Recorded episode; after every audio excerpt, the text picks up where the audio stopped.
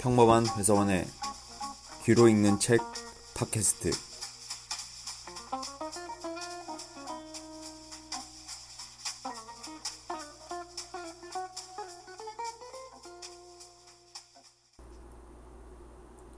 안녕하세요.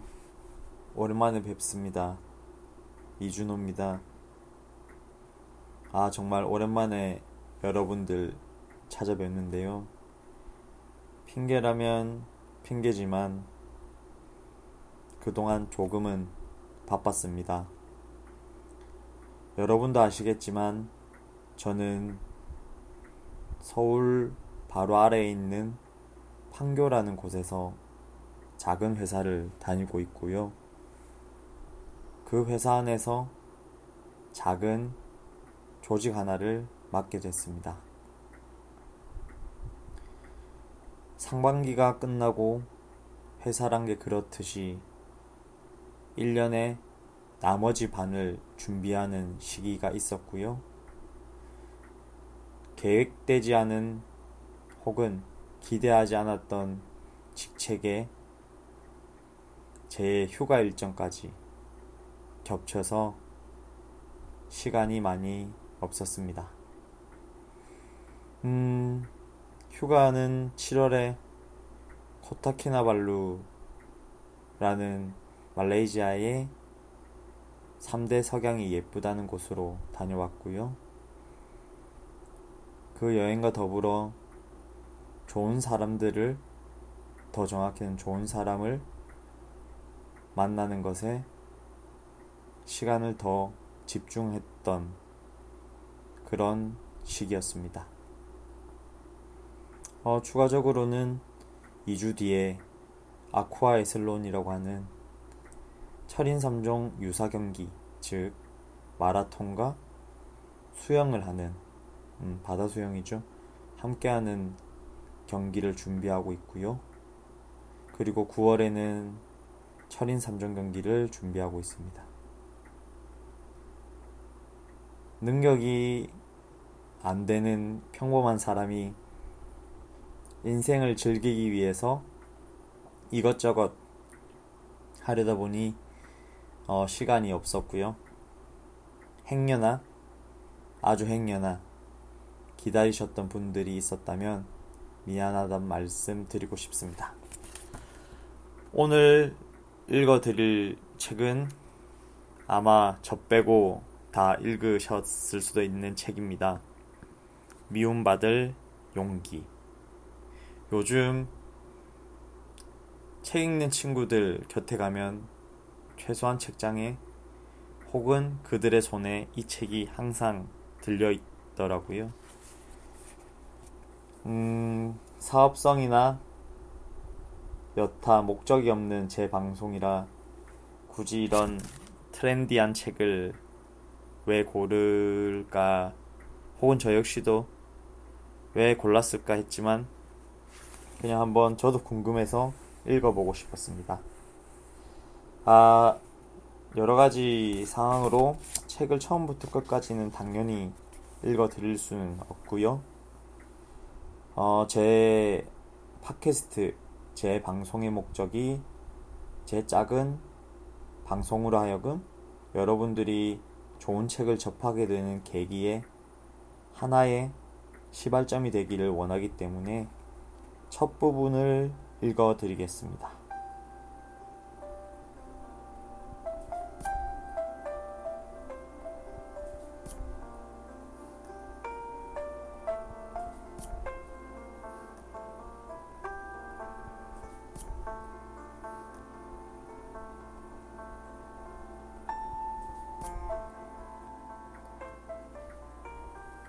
첫 번째 밤 트라우마를 부정하라. 자네가 불행한 것은 과거의 환경 탓이 아니네. 그렇다고 능력이 부족해서도 아니고, 자네에게는 그저 용기가 부족한 것 뿐이야.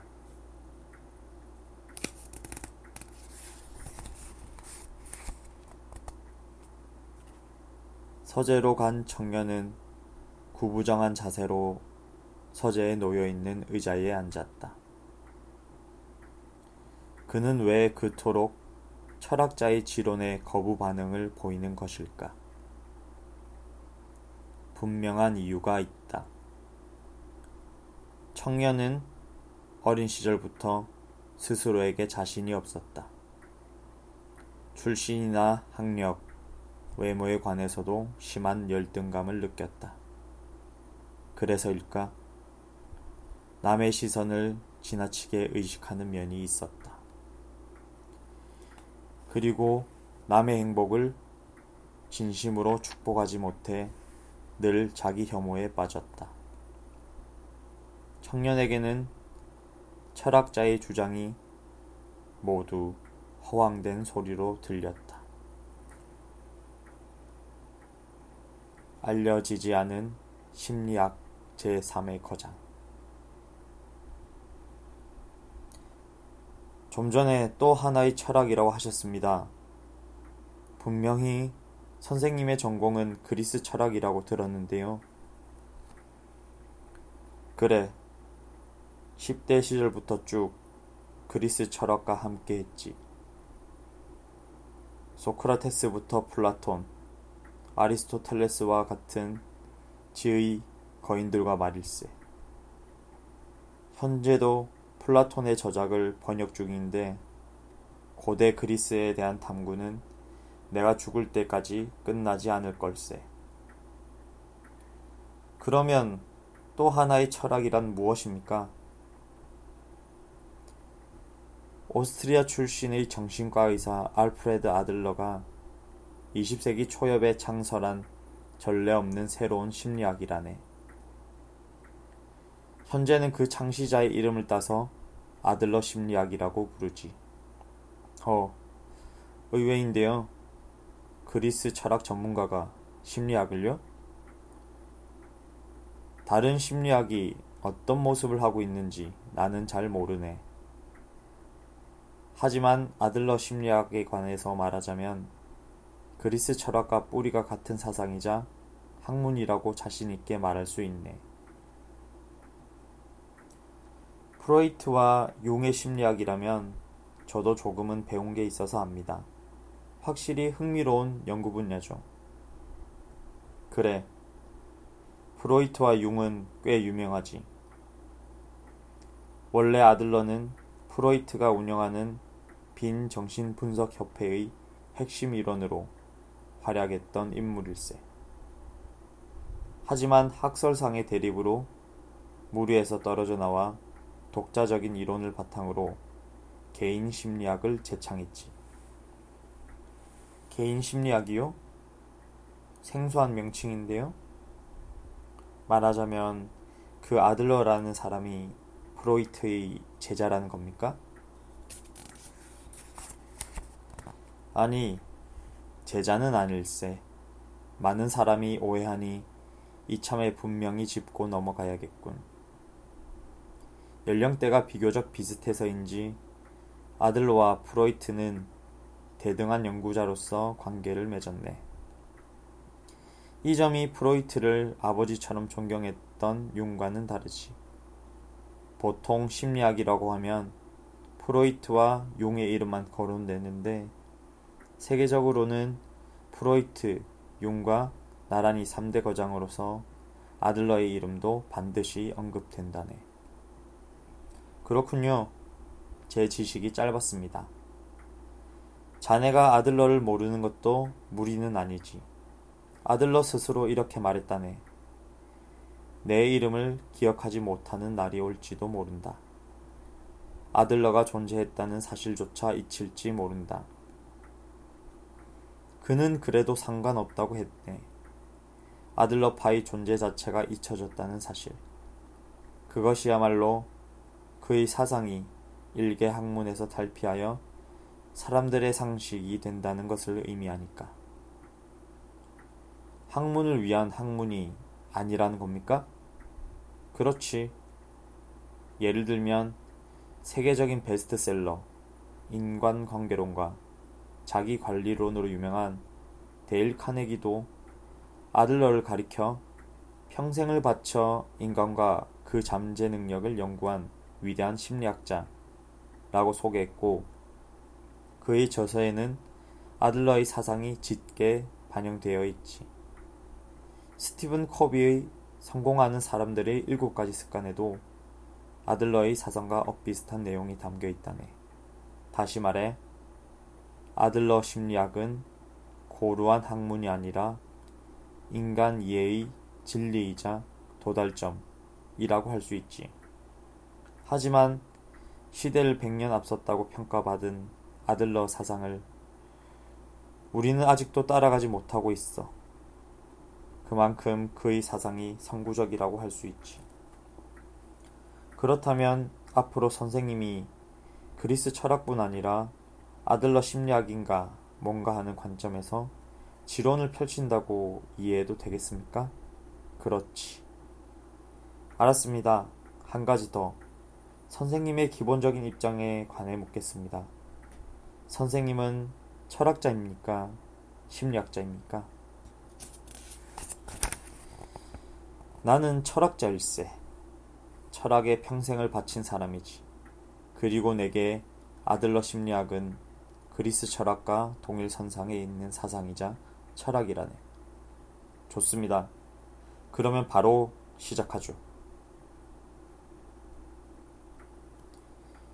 인간이 변할 수 있는 이유는 무엇인가? 처음에 나누었던 논의를 정리해 보겠습니다. 선생님은 인간은 변할 수 있다 라고 하셨습니다. 뿐만 아니라 누구나 행복해질 수 있다고 하셨죠. 그렇지. 한 사람도 예외 없이. 행복에 관해서는 나중에 다시 논하기로 하고 먼저 변하는 것에 대해 묻겠습니다. 인간은 누구나 변하기를 원합니다. 저도 그렇고 길 가는 사람 누구를 붙잡고 물어도 같은 대답을 하겠지요. 그렇다면 왜 모두가 변하고 싶어 할까요? 답은 하나. 그 누구도 변하지 못하기 때문입니다. 만약 간단히 변할 수 있다면 굳이 변하고 싶다고 바라지는 않겠죠. 인간은 변하고 싶어도 변하지 못합니다. 그래서 변하게 해주겠다고 깨는 신흥 종교나 수상하기 짝이 없는 자기 개발 세미나에 속는 사람들이 끊이질 않는 겁니다. 아닙니까? 그러면 반대로 묻겠네.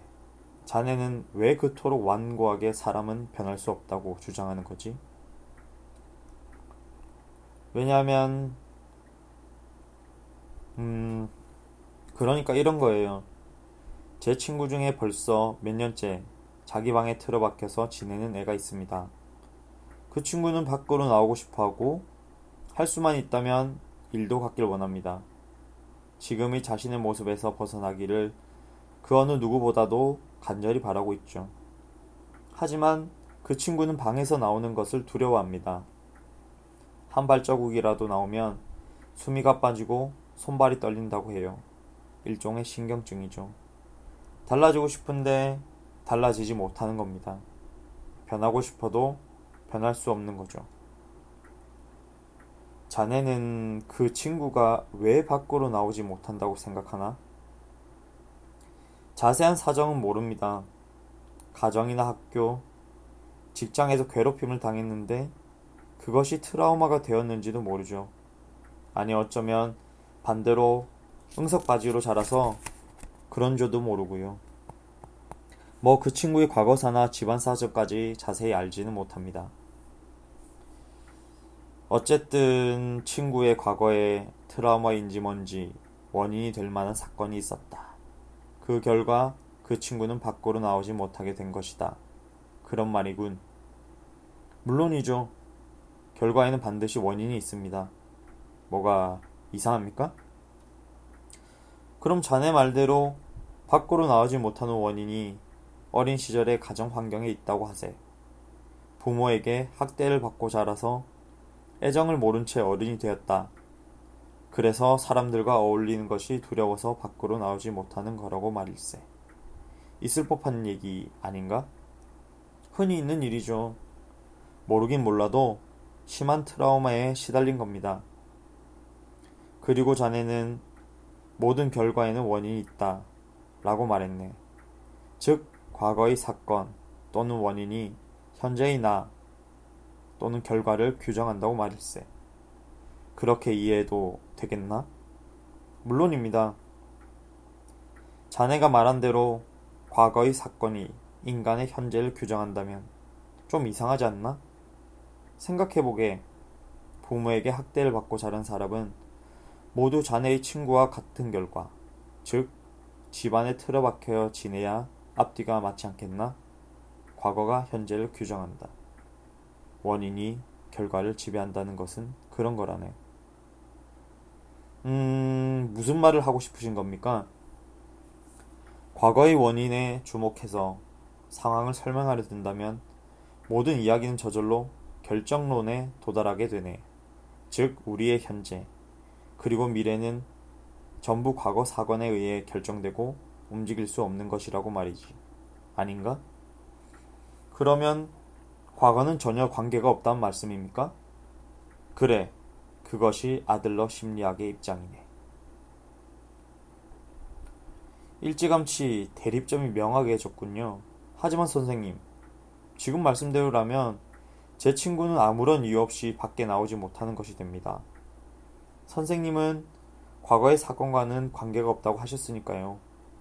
죄송하지만 그것은 절대 있을 수 없는 얘기입니다. 그 친구가 집에 틀어박히게 된 배경에는 어떤 이유가 있습니다. 그렇지 않으면 설명이 안 된다고요. 그렇지. 분명히 설명이 안 되지. 그래서 아들러 심리학에서는 과거의 원인이 아니라 현재의 목적을 본다네. 현재의 목적이라고요? 그 친구는 불안해서 밖으로 나오지 못하는 것이 아닐세. 거꾸로 밖으로 나오지 못하니까 불안한 감정을 지어내는 것이라고 생각하네. 네? 다시 말해, 그 친구는 바깥에 나갈 수 없다. 라는 목적이 먼저고, 그 목적을 달성하는 수단으로 불안과 공포 같은 감정을 지어내는 거지. 아들러 심리학에서는 이것을 목적론이라고 한다네. 그런 농담이 어디 있습니까? 불안과 공포를 지어낸다니요. 그러니까 선생님은 제 친구가 꾀병을 부린다는 말씀입니까? 꾀병이 아닐세. 그 친구가 그 순간에 느끼는 불안과 공포는 진짜니까. 경우에 따라서는 머리가 쪼개지는 것 같은 두통을 겪거나 심한 복통에 시달리기도 하지. 하지만 그런 증상도 마찬가지로 밖으로 나가지 않겠다는 목적을 달성하기 위해 지어낸 거라네. 말도 안 돼요. 그런 터무니없는 주장을 저더러 믿으란 겁니까? 혼동하지 말게 원인론과 목적론은 다르네. 자네는 모든 것을 원인론에 근거해서 말하고 있어. 원일론을 맹신하면서 사는 한 우리는 한 발자국도 앞으로 나갈 수 없다네. 트라우마란 존재하지 않는다. 그렇게까지 자신있게 말씀하시니 설명을 더 자세히 듣고 싶습니다. 대체 원인론과 목적론의 차이는 무엇입니까? 가령 자네가 감기로 심한 열이 나서 의사에게 진찰을 받았다고 하지. 의사는 환자분이 감기에 걸린 것은 어제 옷을 얇게 입고 나갔기 때문입니다. 하고 진단을 내렸네. 그렇다면 자네는 그것으로 만족할 수 있겠나? 그럴 리가요. 옷을 얇게 입어서 감기에 걸렸든, 비지에 맞아서 감기에 걸렸든, 그런 건 아무래도 상관없습니다. 문제는 지금 고열에 시달리고 있다는 사실과 증상입니다. 의사라면 약을 처방하든 주사를 놓든 뭔가 전문적인 처치를 하고 치료를 해야죠. 그런데 원일론에 입각한 사람들, 이를테면 일반적인 카운슬러나 정신과 의사는 그저 당신이 괴로움에 시달린 것은 과거에 그 일의 원인이 있다 라고 지적할 뿐이야. 나아가 그러니 당신에게는 잘못이 없다. 라고 위로하는 걸로 그치지. 쉽게 말해, 트라우마 이론은 원론의 전형일세. 잠시만요. 그러니까 선생님은 트라우마의 존재를 부정하는 건가요? 단연코 부정하래. 세상에. 선생님은, 아니, 아들러는 심리학의 대가라면서요. 아들러 심리학은 트라우마를 명백히 부정하네. 이런 면이 굉장히 새롭고 획기적이지. 분명히 프로이트의 트라우마 이론은 흥미진진한 데가 있어. 마음의 상처, 즉 트라우마가 현재의 불행을 일으킨다고 생각하지.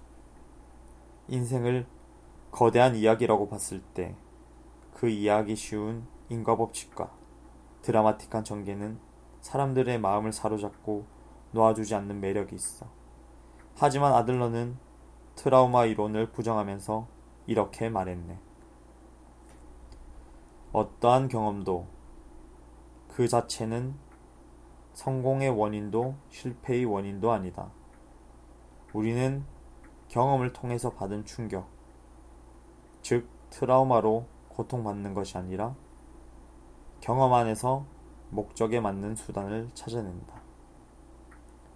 경험에 의해 결정되는 것이 아니라 경험에 부여한 의미에 따라 자신을 결정하는 것이다. 라고. 목적에 맞는 수단을 찾아낸다니 그게 무슨 뜻인가요? 말 그대로일세. 경험 그 자체가 아니라 경험에 부여한 의미에 따라 자신을 결정한다는 말이지. 가령 엄청난 재해를 당했다거나 어린 시절에 학대를 받았다면 그런 일이 인격 형성에 미치는 영향이 전혀 없다고 할 수는 없네. 분명히 영향이 남을 테지. 하지만 중요한 것은 그런 일이 무언가를 결정하지 않는다는 점이야. 우리는 과거의 경험에 어떤 의미를 부여하는가에 따라 자신의 삶을 결정한다네. 인생이란 누군가가 정해주는 것이 아니라 스스로 선택하는 걸세. 어떻게 사는가도 자기 자신이 선택하는 것이고. 그러면 선생님은 제 친구가 좋아서 자기 방에 틀어박혀 있다는 겁니까? 스스로 틀어박혀 지내는 것을 선택했다고요? 농담하지 마세요. 스스로 선택한 것이 아니라 선택할 수밖에 없는 상황에 놓였던 겁니다. 지금의 자신을 선택할 수밖에 없었다고요. 아니지.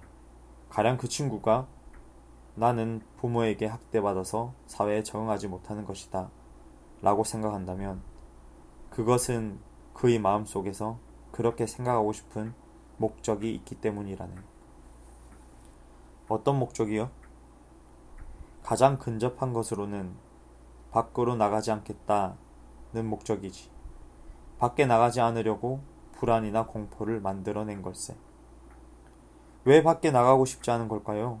문제는 그거잖아요. 자, 자네가 부모라고 가정해 보세요. 만약 자네 아이가 방에 틀어박혀 나오지 않는다면 자네는 어떨 것 같나? 그야 물론 걱정하겠죠. 어떻게 해야 사회에 복귀시킬 수 있을까? 어떻게 하면 활기찬 모습을 되찾을 수 있을까? 그리고 내가 자식을 잘못 키운 것은 아닐까? 진지하게 고민하고 아이가 사회에 복귀할 수 있게끔 온갖 노력을 다할 겁니다. 문제는 그 점이라네. 네? 밖에 나가지 않고 내내 방에 틀어박혀 있으면 부모가 걱정을 해주지. 부모의 관심을 한 몸에 받을 수 있네. 마치 상처난 부위를 어루어 만지듯 조심스럽게 대해주지. 하지만 집에서 한 발자국이라도 나가면 아무도 주목하지 않는 그 외의 다수가 돼. 모르는 사람들에 둘러싸여서 눈에 띄지 않는 나, 남보다 못한 나가 되는 거지. 그리고 아무도 나를 귀하게 대해주지 않아. 이런 일들은 집에 틀어박혀 지내는 사람에게 자주 발생하네.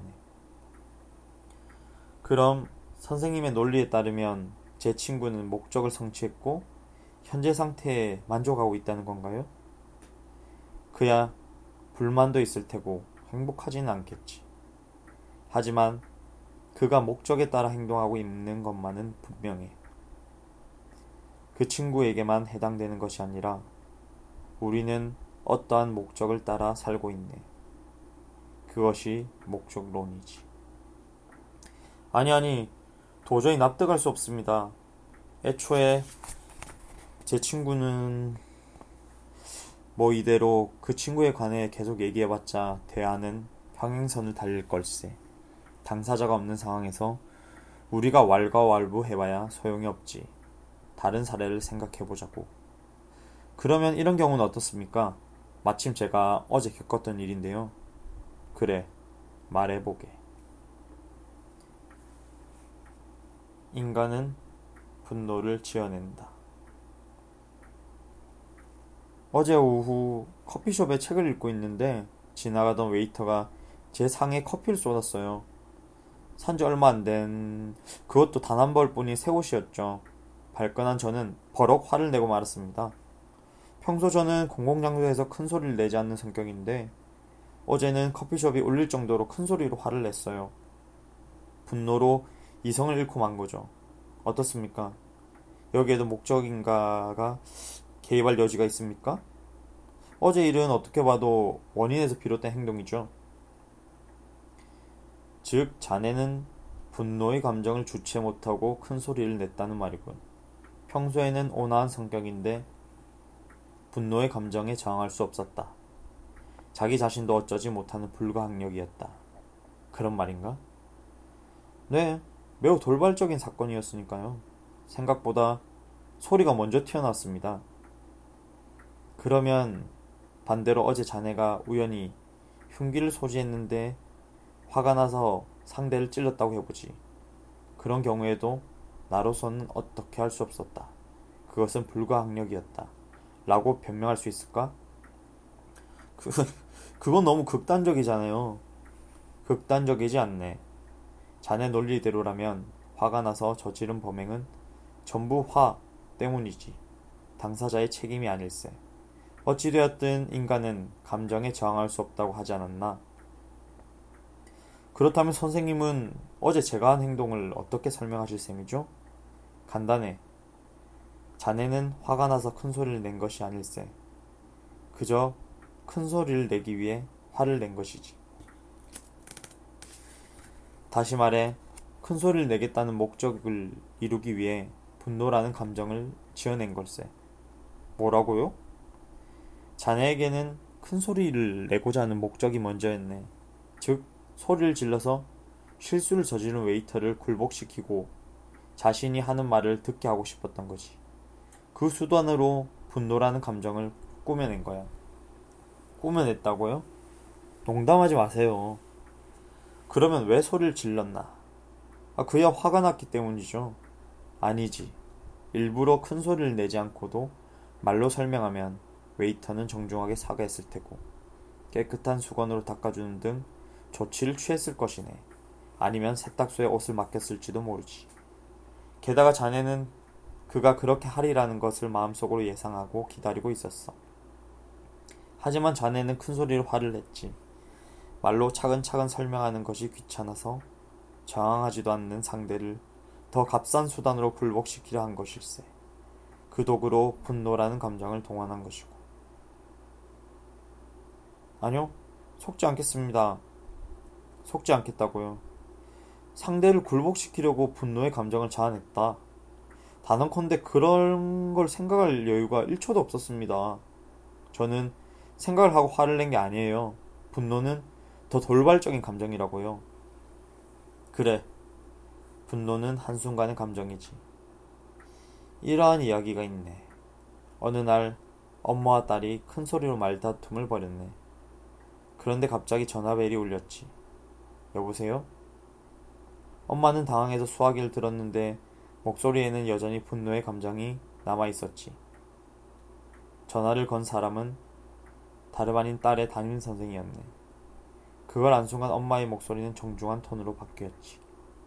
그리고 격식을 차린 채 5분가량 담소를 나누고 수화기를 내려놓았네. 동시에 언제 그랬냐는 듯 딸에게 소리를 지르기 시작했어. 음, 흔한 이야기로군요. 모르겠나? 요컨대 분노란 언제든 넣었다 빼서 쓸 수 있는 도구라네. 전화가 오면 순식간에 집어넣었다가 전화를 끊으면 다시 꺼낼 수 있는. 엄마는 화를 참지 못해서 소리를 지른 것이 아니야. 그저 큰 소리로 딸을 위압하기 위해. 그렇게 해서 자기의 주장을 밀어붙이기 위해 분노라는 감정을 이용한 걸세. 분노는 목적을 달성하는 수단이다. 그 말씀이죠? 목적론이란 그런 걸세. 와, 선생님. 온화한 얼굴 하고서 어쩌면 그렇게 허무주의자처럼 말씀하시나요? 분노에 관해 설명할 때나 방 안에 틀어박혀 있는 제 친구에 대해 설명할 때나 모든 통찰이 인간에 대한 불신으로 가득 차지 않습니까?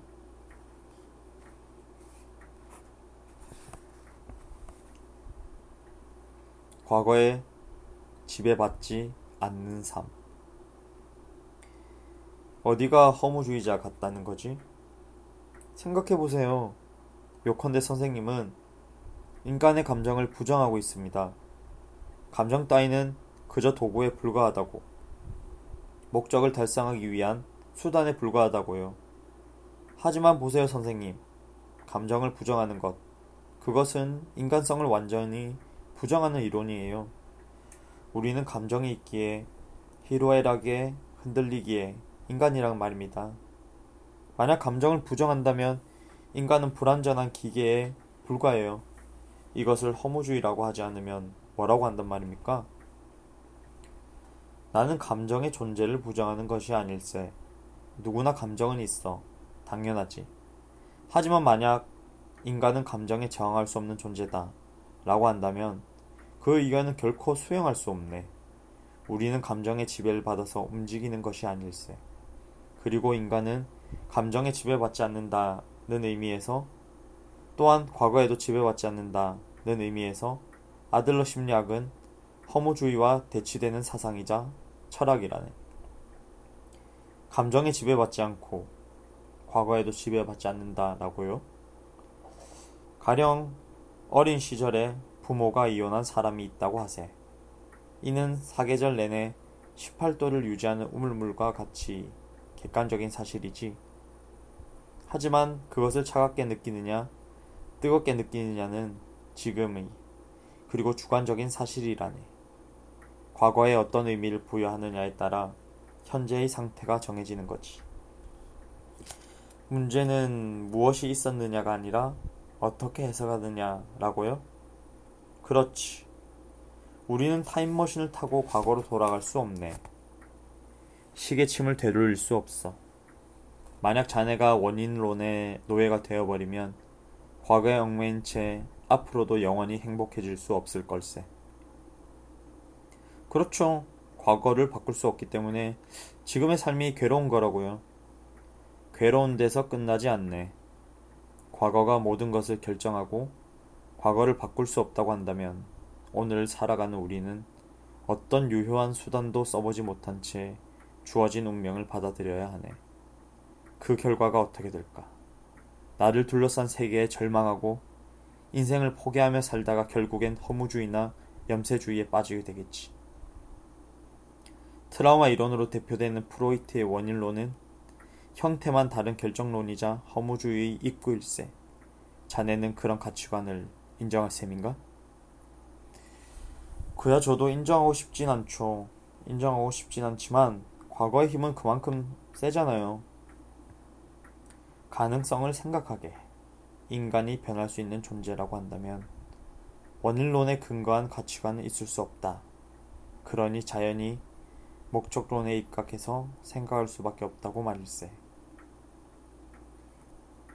어디까지나 인간은 변할 수 있다를 전제로 생각하자는 말씀입니까? 물론일세. 우리의 자유의지를 부정하고 인간을 기계처럼 바라보는 것은 프로이트의 원인론임을 이해하기 바라네. 청년은 철학자의 서재를 빙 둘러보았다. 벽의 한쪽 면은 온통 책장으로 뒤덮여 있고 나무로 만든 책상에는 쓰다만 원고 뭉치와 만년필이 뒹굴고 있다. 인간은 과거의 원인의 영향을 받아 행동하는 것이 아니라 스스로 정한 목적을 향해 움직인다. 이것이 철학자의 주장이었다. 철학자가 제기한 목적론은 정통적인 심리학의 인과법칙을 근본부터 뒤집는 개념이었기에 청년으로서는 도저히 받아들일 수 없었다. 어디서부터 논박해 나가야 할까? 청년은 숨을 크게 들이마셨다.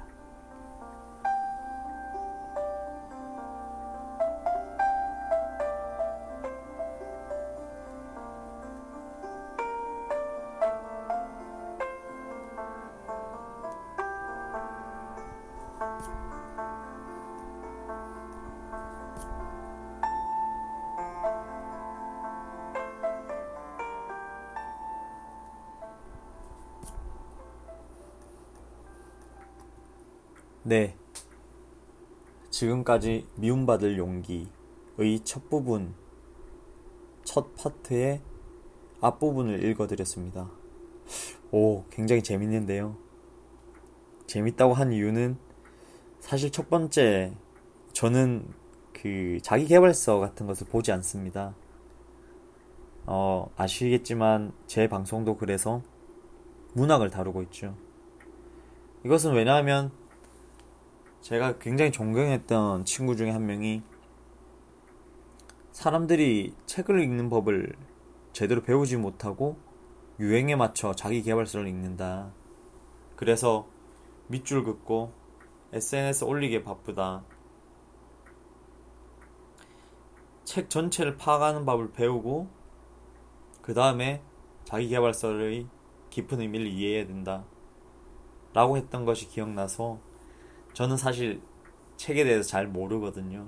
그래서 소설을 접하고 또 그 반대급부로 저도 나약한 인간인지라 저는 문학을 읽기 때문에 자기개발서를 읽는 친구들을 살짝 뒤에서 비판하는 시각을 가졌었죠. 물론 죄송합니다만. 그리고 재밌었다고 얘기하는 것 중에 또 하나는 이 트라우마에 관한 즉 여기 책에서 나오는 원인론에 관한 얘기를 듣고 나서 불과 얼마 전까지 한 친구에게 트라우마에 관한 얘기로 어쩌면 이 책을 비로소는 나의 목적을 달성했던 저를 잠시나마 아 물론 이 책을 더 깊이 읽고 여러 번 읽은 다음에 이 얘기는 해야 되겠지만 어쨌든 이 책에 따르면 최소한 이 책에 따르면 왠지 그 어떤 편협하거나 작거나 어리거나 성장을 원만하게 하지 못한 그런 득을 그런 목적을 이루려 말 그대로 트라우마라는 단어를 쓴 게 아닌가. 썼다라기보다는 아직은 그런 게 아닌가라고 충분히 제 스스로를 반성할 수 있기 때문에 이렇게 이 책이 잠시 앞부분을 읽었지만 굉장히 재밌었고요. 아, 과거 저는 음, 대학을 다닐 때 실제 공대 수업을 들으면서 인문 쪽 수업을 들으면 음, 학점 받기가 쉽습니다. 뭐 아시겠지만 공대 공부가 워낙 속된 말로 빡세서 이기도 하고요. 그럼에도 불구하고 저는 전공 수업만을 학점 받기를 쭉 해왔었었는데요. 근데 제가 들었던 탁과 수업이 딱 두 가지 있습니다. 그것이 하나는 공학 심리학이었고 또 하나가 어, 뭐 잘 기억은 나지 않는데 어쨌든 또 심리학이었습니다. 물론 이 책은 심리학 그 자체를 다루고 있지 않는데요.